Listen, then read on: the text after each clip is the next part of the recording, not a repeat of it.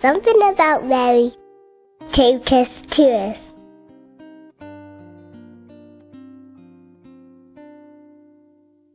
Michael. And where are you from? Singapore.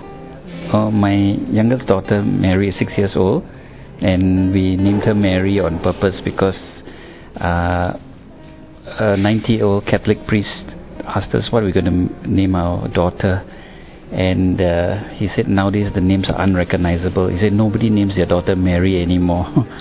So we thought, then he said, but your wife is too old to give birth, she'll never ever give birth. So she was 42. Sorry, she was 42 or 43, I think, yeah. And finally when she gave birth, we named our daughter Mary. So in honor of Mother Mary, of course. So we have a Mary, right Mary? Say hi, say hi.